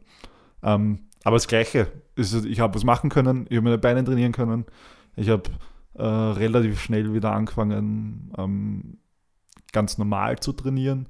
Relativ schnell wieder angefangen, unsere grundlegenden Übungen zu trainieren. Also wir haben Gott sei Dank gutes Equipment, die auch darauf ausgelegt sind, dass ich nicht meinen Oberkörper brauche, um Kniebeugen zu machen. Also wir haben eine Belt-Squat-Maschine zum Beispiel, mit der ich gar nicht meinen Oberkörper belasten muss. Wir haben eine Safety-Squat-Bar, wo ich mit null Schultermobilität relativ schwer squatten kann. Also größtenteils haben mir Verletzungen einfach gezeigt, dass sie passieren und dass es nicht das Ende ist und dass man immer weitermachen kann. Warum sie aufgetreten sind, wird dran liegen, wie ich trainiere. Und vor allem gar nicht so, wie ich trainiere, sondern die Intensität, wie ich trainiere und die Frequenz und das Volumen. Alles hat seinen Preis. Ja. Also man muss nur im Verhältnis sagen, wie ich wettkampfmäßig selber trainiert habe. Das sind halt dann 14 bis 18 Stunden die Woche. Und also in den Höchstzeiten. Und das sind halt Belastungen für den Körper. Und das zieht man mit. Aber das ist halt Wettkampfsport. Wenn irgendwer sagt, ich mache Wettkampfsport. Beim CrossFit wird es generell oft sehr negativ gesehen. Wenn ich jetzt Fußballer hernehme, keiner spielt Fußball, weil es gesund ist. Mhm. Und alles, was in den Leistungsbereich geht, da hast du... Aber witzigerweise, wenn beim Fußball Sachen passieren, ist so ein bisschen part of the game. Und beim CrossFit heißt es, CrossFit ist scheiße. Mhm. Niemand würde sagen, Fußball ist scheiße, weil sich irgendwas Kreuzbandel reißt. Mhm. Im Fußball. Also muss man immer ein bisschen... es ärgert mich dann oft immer ein bisschen, dass Wettkampf... Also, aber das ist vermutlich, weil CrossFit als Wettkampfsport eben noch nicht so etabliert ist und so lang gibt, dass man das auch richtig als Wettkampfsport anerkennt und immer dem Training CrossFit die Schuld gibt. Ja, beziehungsweise einfach viel zu wenig Bewusstsein, Verständnis oder Wissen auch darüber gibt, was da eigentlich gemacht wird. Absolut, ja. Also, es ist genau dasselbe, du brauchst ja nur ein noch weniger spektakuläres Denken, was, also für den Großteil der Gesellschaft, wenn du jetzt wirklich Olympia anschaust, das olympische Gewichtheben oder was auch immer, die Profis dort, das schaut für viele Leute unspektakulär, also der macht eine Wiederholung und das war's. Ja. Aber was da dahinter steckt... Sind die dicken, starken. Ja, so in die Richtung. Nix. Was da dahinter steckt, wie viele Jahre Training, dass der dorthin kommt, dass der diese eine fucking Bewegung, dass ich mir wieder bei Peak Performance abrufen kann, etc. Das ist einfach, glaube ich, auch einfach ein Wissens- und ein Bewusstseinsthema. Ja. Ja. Aber klar, bei CrossFit, das polarisiert halt, das ist sehr stark community-lastig und der Neid ist, glaube ich, sehr groß und viele nackte Haut und viele schöne Leute und hin und her, da spielen viele Faktoren zusammen. Ja. Das ist sicher. Aber, okay, ansonsten verletzungstechnisch, was gibt es noch Einschneidendes? Einschneidendes gar nichts. Also, bei mir war es immer so ein Fall, dass das bis auf meine Bandscheiben und meine Schulter hatte ich immer Kleinigkeiten, die ich immer vielleicht ein bisschen zu lange ignoriert habe. Mhm. Das hat gar nicht so damit zu tun, dass die Verletzung dann schlimmer geworden ist, sondern dass das Training, bis es wieder gut geworden ist, scheiße war eigentlich. Mhm. Und ich wahrscheinlich besser dran gewesen wäre, ein bisschen früher was zu tun oder weniger zu tun, um's ausheilen zu lassen und dafür schneller wieder richtig anfangen mit dem Trainieren. Ja. Und oft halt habe ich dann wirklich Sachen auslassen müssen und die Hälfte vom Plan nur machen können und im Endeffekt sehr lang dahingeschissen mit halbem Training, dass ich wahrscheinlich mit 2-3 Wochen viel weniger trainieren und dann wieder durchstarten, wahrscheinlich, dass es im Endeffekt viel, viel besser gewesen wäre und aufs ganze Jahr gerechnet, ich viel qualitativ hochwertiges Training. Ja. Okay. Also das ist sicher Learning, dass ich so Kleinigkeiten drüber trainieren, solange es dann ein Scheiß-Training ist, ist nicht wert ist, dieses Training. Okay. Ab und zu, das ist jetzt alles aus der Sicht eines Wettkampfathleten. Mhm. Also als Hobbyathleten will ich das nie machen. Mhm. Aber ab und zu gibt es Phasen, wo man, glaube ich, drüber trainieren muss auch, weil man einfach nicht anders kann. Ja. Also wenn ich in einer Wettkampfvorbereitung bin und ich gerade mitten in der Hochphase bin und das Knie zwickt ein bisschen, kann ich nicht sagen, jetzt mache ich mal eine Woche Pause. Ja. Aber... Das war ja auch der Grund, weil ich habe intensiv recherchiert und Interviews geschaut und so. Der Matt Fraser, glaube ich, hat ja sogar, bevor er zum CrossFit gegangen ist, im Olympic-Lifting bei seinem letzten Bewerber mit 2 gebrochenen Wirbel oder so sogar trainiert. Okay. Wo er dann gesagt hat, fuck that shit. Dann hat er eben, ist er aus seinem Gym, hat er sich verabschiedet oder so. Irgendwie so war die Story vom Interview her. Okay. Gut, aber deine Erfahrung ist eben wahrscheinlich diese Kommunikationsbasis, auch was das Regenerationsregime für eure Crossfitties trifft. Okay. Zum Thema Regeneration gehört nicht nur auf den Körper hören und weniger machen, hin und her.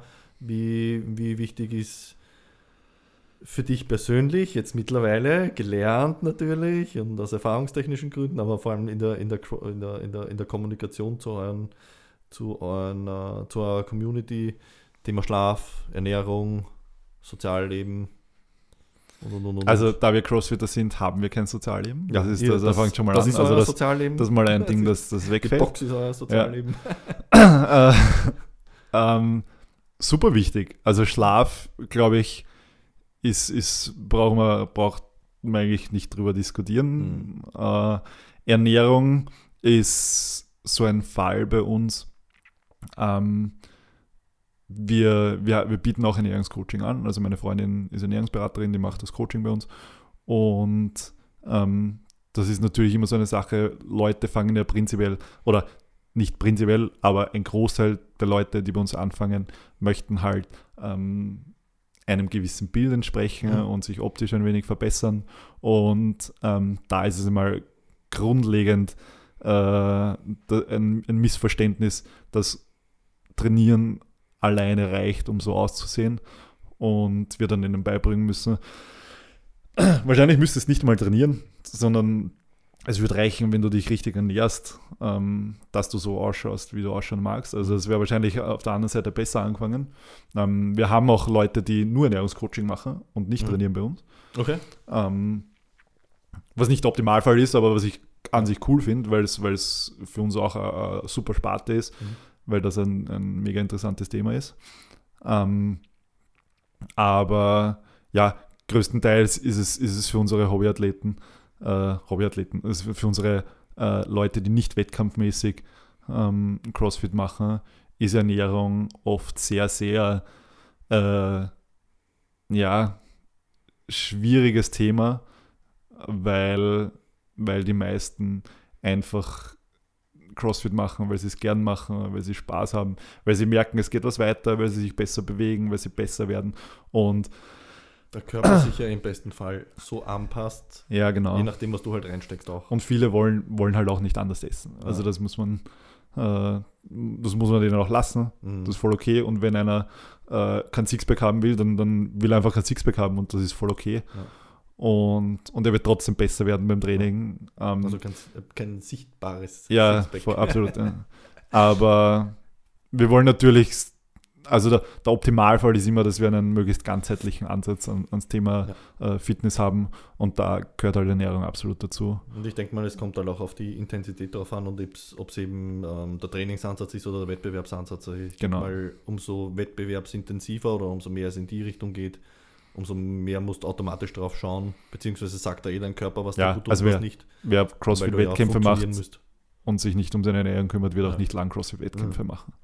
Also oder halt nicht unter die Top-Leute kommen. Ja, also das funktioniert nicht. Nein. Ja. Aber für unsere normalen Kunden ist es immer so ein, wir möchten es anbieten, wir werden auch jeden immer darauf hinweisen, hey, dass Ernährung super wichtig ist und da könnte man vielleicht was machen. Aber im Endeffekt ist es dann jedem selbst überlassen, und die meisten bei uns machen dann CrossFit, weil es Spaß macht. Ja. Und wollen zwar natürlich einem gewissen Bild entsprechen, wollen dann aber auch nicht so viel Zeit investieren. Oder, Und vor allem, es ist trotzdem, Ernährungscoaching ist nicht gratis natürlich, ist wieder Leistung, und muss man sich auch leisten können und leisten wollen auch. Ja, voll. Ja, wie gesagt, bei dem Punkt sehe ich es auch relativ unter Anführungszeichen, also wenn ich mich commit, dass ich irgendeine Art Teamsport, oder Sport generell, Bewegung aussetzen will, damit trainierst du ja auch eben dein Körperbewusstsein, dein Gefühl für den Körper. Und wenn du nach dem Training heimkommst und du isst, keine Ahnung, XY und du merkst, dass da, keine Ahnung, Scheiße geht am nächsten Tag und am nächsten Tag ist nach dem nächsten Training ist was anderes und du merkst, da geht es mir eigentlich besser am nächsten Tag oder was auch immer. Ja. Also du schürst ja auch in die Richtung automatisch das Körpergefühl. Ja. Also vor allem gerade bei einer relativ trotzdem intensiven Sportart wie CrossFit, wo du eben so ein breites Spektrum sowieso hast und das ständig irgendwas Neues machst. Und das Gute bei uns ist, dadurch, dass wir eben so eine vernetzte Community haben, kommt keiner irgendwie drum herum, mal über Ernährung auch nur am Rande zu tratschen, weil die Leute bleiben nachher sitzen und irgendwo am Rande wird immer irgendwer was über Ernährung quatschen und so, und man ist dann irgendwann mal zwangsläufig in einer Gruppe dabei, die über Ernährung tratscht. Also allein wird ja auch gegessen bei uns im Gym, genau, in dem Sinne. Allein wenn du ein bisschen Zeit bei uns verbringst, wirst du wahrscheinlich irgendwann mal über das Thema Ernährung drüber kommen und mit irgendwem drüber quatschen. Ja. Hast du noch die Küche im CrossFit? Ich kann mich erinnern, das letzte Mal, wie ich war, oder war das glaube ich das letzte Mal, wie ich war? Na, eine Bar haben wir mit Küche, aber es ist keine, also wir bieten nichts an. Na, aber jetzt in dem Sinne nicht, aber hast du immer Eierspeis kocht und solche Geschichten? Selber, ja. Sehr cool. Zum Quatschen hätte ich noch genug. Du hast gesagt, 17.10 Uhr, gell? Wird spätestens weg. Wie spät ist? 16.40 Uhr. Hau rein. Quatschen wir noch ein bisschen. Ja, sicher. Passt. Irgendwas Kontroverses noch, irgendwas. Irgendwas Kontroverses willst du noch? Okay. Weil was ich ein bisschen übersprungen habe, eben, damit wir ein bisschen zu mehr solchen Themen kommen, wie du überhaupt eben zum CrossFit gekommen bist, hätte mich noch interessiert, weil das kann ich mich nicht mehr erinnern, wie du quasi, was da passiert ist quasi bei der Polizei oder nach der Polizei, wie du zum CrossFit selber gekommen bist. Also ich war im 7. Bezirk bei der Polizei und habe während meiner Zeit dort zum American Football Spielen angefangen und dort haben viele CrossFit gemacht und dadurch, dass im 7. Bezirk gleich eigentlich 5 Minuten von meiner Inspektion entfernt ein CrossFit-Studio war, habe ich mir gedacht, ich schaue da mal hin. Und witzig, eigentlich ist es mein zweites Studio erst. Das erste, in dem ich war ich bei einem Probetraining und die haben sich um nichts geschissen deswegen und habe CrossFit voll scheiße eigentlich gefunden. Okay. Und das ist, eigentlich ist das die perfekte Story für probier unbedingt ein zweites CrossFit aus, wenn es mehrere zur Auswahl hast, wenn dir eins nicht gefällt. Weil es halt nicht dran liegt vielleicht, dass CrossFit scheiße ist, sondern dass das Studio scheiße ist. Aber ja, mir hat es beim ersten nicht gefallen, beim zweiten hat es mir dann sehr gut gefallen. Und ja, irgendwann habe ich dann gemerkt, dass ich im CrossFit selber ganz gut bin. Also, dass ich auch wettkampfmäßig, dass mich das interessiert und dass ich da nicht untalentiert bin. Ich habe dann diesen Level 1 Coach gemacht, während ich bei der Polizei war. Habe dann bei den Pützels den Strength Coach gemacht. Und ja, währenddessen schon angefangen, so ein bisschen Nachbarn zu coachen, Mama zu coachen und so und einfach so ein bisschen Erfahrung sammeln. Und dann eigentlich habe ich mein Studio eröffnet. Sehr cool. Also bin eigentlich auch als Coach ja, so ein bisschen ins kalte Wasser gehüpft. Ja. Dementsprechend unerfahren natürlich auch wahrscheinlich gestartet. Ja. Ja, das war das am Anfang, wo ihr da, also nicht gemeinsam gestartet, aber ihr habt da auch diese super crazy Outdoor-Trainings, glaube ich, immer gehabt am CrossFit-Areal hinten. Ja, genau. So. War das die Anfangszeit oder ist das? Ja, so ziemlich, so? Ja. Ja. Okay. Okay, du wolltest noch eine Kontroverse haben, gell? Du hast selber gesagt, gerade du hast das CrossFit eigentlich scheiße gefunden, wie es damals in deinem allerersten CrossFit. Also ich habe CrossFit selbst nicht scheiße gefunden. Nein, aber wie es halt. Ich war in einer falschen Stunde und keiner hat eigentlich gewusst, dass ich in der falschen Stunde bin. Okay, ja. In der ich eigentlich hätte nicht sein dürfen. Ja. Und das habe ich ein bisschen komisch gefunden. Passt. Ja. Das ist ein guter Ansatzpunkt. Wenn jemand jetzt eben skeptisch ist gegenüber CrossFit und sagt, CrossFit ist nur Vollgas drauf und hin und her. Gut, wäre natürlich jetzt die aufgelegte Geschichte zu sagen, hey, schau mal bei uns vorbei. Auf was sollen Leute deiner Meinung nach achten? Wenn sie sagen, sie würden gerne CrossFit probieren. Auf was sollen sie achten? Was macht eine gute CrossFit-Box aus, deiner Meinung nach? Okay. Also das Erste, was ich mal machen würde, ist schauen, also das ist der Vorgang, wie ich ein CrossFit-Studio suchen würde. Ich würde auf Google gehen und CrossFit eingeben. Dann habe ich mal ein paar CrossFit-Studios in meinem Umfeld. Das ist mal Schritt 1. Dann suche ich mir das Nächste und dort fahre ich dann hin. Oder schau mal, ich kann mir mal die Internetseite anschauen, auch ein bisschen, schon ein bisschen ein Feeling dafür kriegen, hey, wie sympathisch ist das ganze Auftreten, wie cool finde ich das. Und im Endeffekt wird es dann darauf hinauslaufen, dass ich dann dort mal hinfahre und ich muss nicht mal ein Training machen, kann mir einfach ein Bild von der Lokalität machen, von den Leuten machen. Es wird wahrscheinlich keiner dagegen sein, wenn ich sage, hey, ich würde da gerne mal reinschauen zu einer Stunde und nicht einmal mitmachen, sondern einfach nur anschauen. Nur anschauen. Ja, wenn dann irgendwer sagt, geht nicht, dann vermutlich ist es auch nicht das Richtige dann. Und das Wichtigste, glaube ich, ist speziell für Leute, die mit dem ganzen Thema Fitness oder so vielleicht so ein bisschen ein Problem haben, weil so ein Fitness ist ein super intimes Thema oft und so ein Unwohlthema für viele, weil du Übungen können musst und die Assoziationen, die Leute mit den Begriffen haben. Ja, und es ist halt oft, wenn man sich dann in seinem eigenen Körper nicht so wohl fühlt, ist das ein sehr, sehr schwieriger Schritt überhaupt mal, es unter andere zu gehen und sich dem ganzen Thema Fitness auszusetzen. Deshalb ist das Erste, was für mich super wichtig ist, dass ich ein gutes Gefühl dort habe. Dass ich einfach merke, okay, da fühle ich mich ein bisschen wohl, das ist angenehm und Ja, dass ich einfach merke, hey, das könnte man taugen und da könnte ich mir vorstellen zu trainieren. Mhm. Wenn ich der Meinung bin, bist du aber das voll abschreckend, finde ich unsympathisch oder so, dann ist das schon mal, glaube ich, eine ganz schlechte Ausgangsbasis. Mhm. Das Zweite, was ich mal machen würde, ist eine Art Probetraining oder schauen, wie ich den Kontakt herstellen kann, wie einfach das ist, wie cool das ist. Mhm. Wir haben kein Probetraining in dem Sinne. Also wir haben einen Bring Your Friend Sunday, wo Leute am Sonntag machen wir einen Teamworkout, wo Leute dann Freunde mitnehmen können, weil da der Einstieg, glaube ich, mit einem Freund hinzugehen, ist ein bisschen easier und ein bisschen niederschwelliger, als wenn ich alleine wohin kommen muss. Mhm.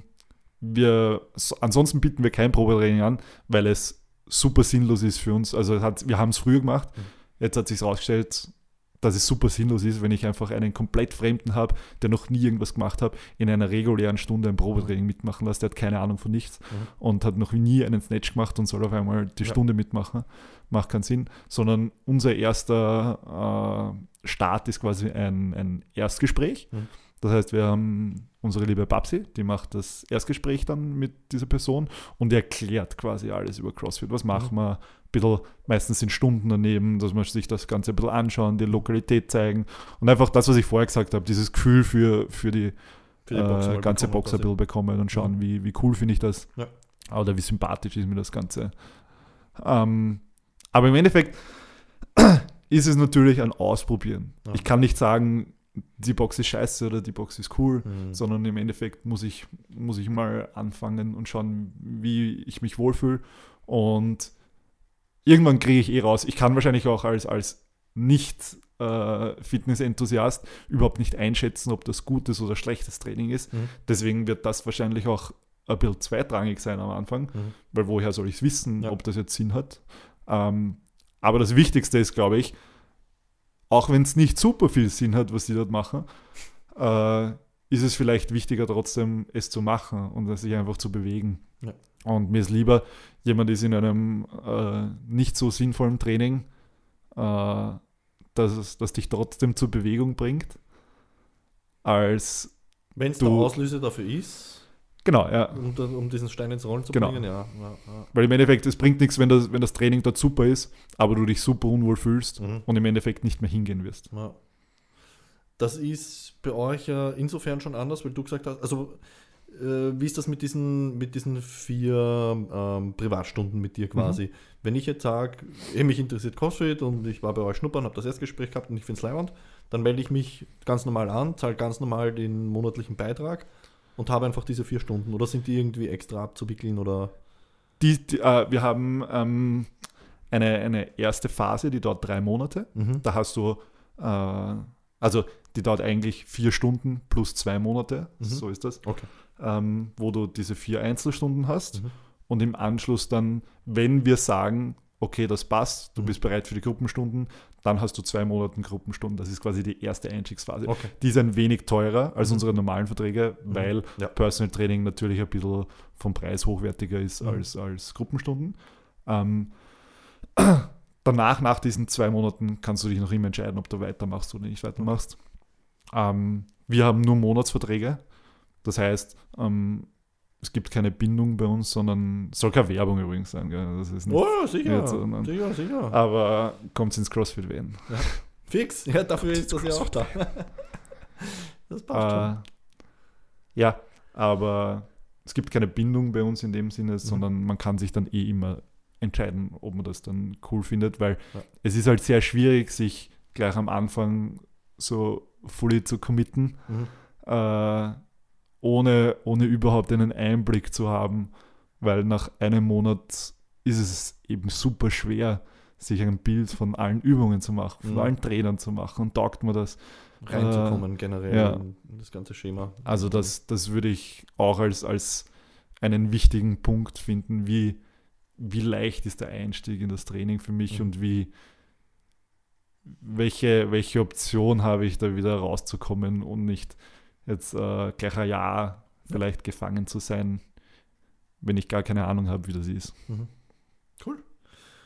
Gut, Dann würde ich sagen, wir bringen Runde Nummer 1 zu Ende. Runde Nummer 2 wird folgen. Und wenn wir schon bei der Werbung sind, wie finden euch die Leute? Also Website ist CrossFitWien.at. Alles zusammengeschrieben? Genau, alles zusammengeschrieben. Mhm. WN steht für Wiener Neustadt. Ja, ja, Instagram CrossFit Wien. Mhm. Facebook CrossFit Wien. Also wir versuchen dieses CrossFit Wien-Thema möglichst durchzuziehen. Ja, und das Leichteste, wie man bei uns anfangen kann, wir versuchen es eigentlich sehr, sehr simpel zu halten. Es gibt einfach auf unserer Website eine Möglichkeit, einen Termin auszuwählen. Das heißt, man muss nicht mal anrufen, sondern kann einfach einen Termin ausmachen, wo wir dieses Erstgespräch, genau, wo man mal das Ganze kennenlernt, komplett kostenlos, dauert von 15 Minuten bis 30 Minuten, je nachdem, wie viel man wissen mag. Und wir schauen, dass wir da im Vorhinein schon alle möglichen Fragen und Unsicherheiten quasi abklärt, dass man eben einen sehr, sehr seichten und angenehmen Einstieg dann gleich hat. Sehr cool. Und gibt's, also das weiß ich jetzt wieder nicht, ob das für Interessente, ob das für Interessierte der optimale Einstieg ist, aber gibt es irgendwelche Veranstaltungen, wo die jetzt wieder zurückkommen nach dem lustigen Corona-Tag da, oder zumindest jetzt vorübergehend wieder, wo die Leute vorbeischauen können, wo sie euch zuschauen können? Also wir organisieren den Austrian Throwdown, das ist der größte CrossFit-Wettbewerb in Österreich. Der ist absolut nicht gedacht für Leute, die jetzt anfangen möchten, CrossFit zu machen. Nein, es ist super cool zum Anschauen, weil da wirklich Profis hinkommen, also die das hauptberuflich machen und an der Weltspitze sind. Aber das ist jetzt nicht das, was wir im Training machen. Also das ist wirklich hardcore, das ist wirklich das, was dieses ganze Leistungsspektrum ist.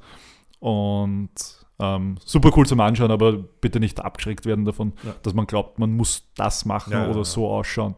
Ja. Das ist nämlich absolut nicht der Fall. Und es ist wirklich. Gute Frage, das ist mich schnell erwischt. Anfang August in der Arena Nova in Wiener Neustadt. Okay. Ja, also wird ziemlich fette Sache.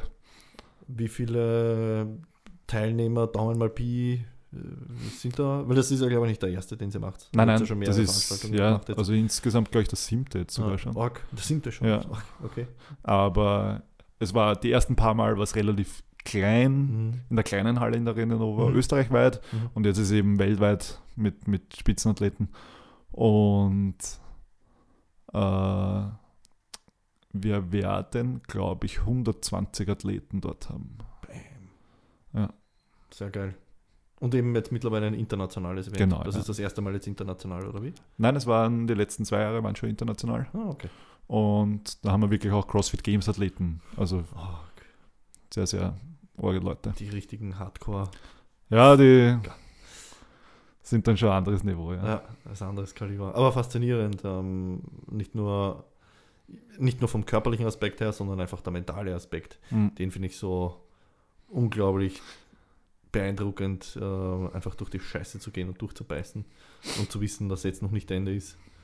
Also, ja, vor allem ist, also ich habe ja dadurch, dass ich eine Athletin coach, die da auch sehr gut dabei ist, sehr gut Einblick in dieses ganze Professionelle, und das ist schon, also sind ja Freaks. Ja. Also sich 10 bis 18 Stunden die Woche quälen und so zu trainieren und das wirklich 5 Tage die Woche committed und einfach alles, das ganze Leben rundherum einrichten, dass das alles so passt, ist schon eine ziemlich freakige Sache. Ja. Ist das mittlerweile auf dem Niveau, oder jetzt zum Beispiel für deine CrossFit unter deine Fittichen quasi, ist das rentabel? Also gibt es mittlerweile auch noch immer nicht? Nein, für sie nicht. Okay. Aber sie ist nur auf Semifinale-Niveau. Also das ist eine Stufe vor den Games. Aber nur zum Einschätzen, bei den Open machen, glaube ich, jetzt habe ich falsch. Ich glaube, bei den Männern waren es 300.000 Leute. Okay. Und zu den Semifinale kommen 60. Okay. Also das ist schon dann sehr... Also sie hat schon sehr gut. Sie hat sich schon sehr gut rausselektiert. Genau. Okay. Unglaublich. Wie gesagt, vom mentalen Aspekt her immer wieder faszinierend, immer wieder geil.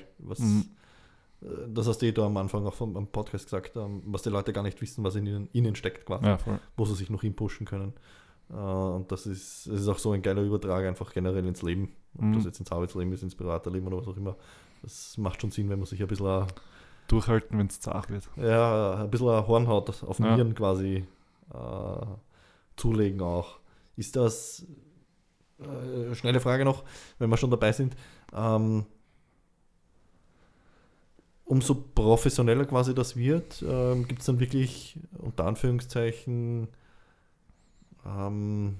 Mentalcoaching, klingt immer so abgedroschen hin und her, aber hast du schon das Gefühl, dass umso professioneller wird, dass man auch mehr spricht mit den Athleten, um zu reflektieren etc.? Oder machen die das eher... Der mentale Aspekt jetzt der mentale Aspekt. Rein vom Coaching? Nein, der mentale Aspekt. Ob du quasi mit deiner Profi-Crossfitterin in Relation zu, unter Anführungszeichen, einem niedrigschwelligeren Leistungssportler im Crossfit mehr sprechen musst oder ob sich das die Leute mit sich selber ausmachen, unter Anführungszeichen. Nein, ich rede schon viel mit ihr, aber ich würde es jetzt nicht eher als Coach von ihr sehen, nicht als Mentalcoach, weil es auch nicht meine Expertise ist. Ja. Also, ich würde auch behaupten, Mentalcoach ist in erster Linie einer, der einfach zuhören kann und eine Vertrauensperson ist, wo sich die auskotzen kann, über warum sie scheiße geht. So würde ich mich auch einschätzen. Also ich kann auch dann natürlich ein bisschen aus meiner Erfahrung sagen, wie ich damit umgehen würde. Ja. Aber deswegen tue ich mit dem Begriff eben auch so schwer. Ich würde das jetzt nicht als Mentalcoach bezeichnen. Ja. Ich glaube, da wird sich einer, der sowas professionell macht, falsch für mich fühlen. Ja. Na, aber deswegen, ich tue mir auch mit dem Begriff schwer, weil in Wirklichkeit, wie gesagt, das macht ein guter Coach aus. Der hört sowieso zu und redet mit dir. Ja. Ich stelle mir nur eben vor, dass umso höher das Niveau wird, dass das Sprechen eine größere Rolle einfach generell spielt. Mhm. Um zu reflektieren, wie war das Training, wie geht es dir in der Vorbereitung, wie fühlst du dich, wie geht es mit dem Körper? Es ist so generell das Ausmaß der Betreuung ist natürlich für Profiathleten muss natürlich sowieso exponentiell höher. Ja. Und da spielt das dann automatisch einfach rein. Okay, cool. Vielen herzlichen Dank, Thomas. Voll gerne. Es ist echt schon viel zu lange her schon wieder. Es ist echt arg, wie die Zeit vergeht, aber ich habe mich echt gefreut, dass du gekommen bist. Und ja, wie gesagt, Runde 2, Runde 3 wird folgen. CrossFit Wien, wir werden darauf verlinken. Und ja, dann, wie sagt man bei euch, weiß ich nicht, gesund bleiben, nicht zu sehr verletzen. Keine Ahnung. Keine Kipping-Pull-Ups machen. Keine... Jetzt auf mit dem Scheiß. Ja, passt. Vielen herzlichen Dank auf jeden Fall. Bis zum nächsten Mal. Voll gerne, danke. So. Okay. Super.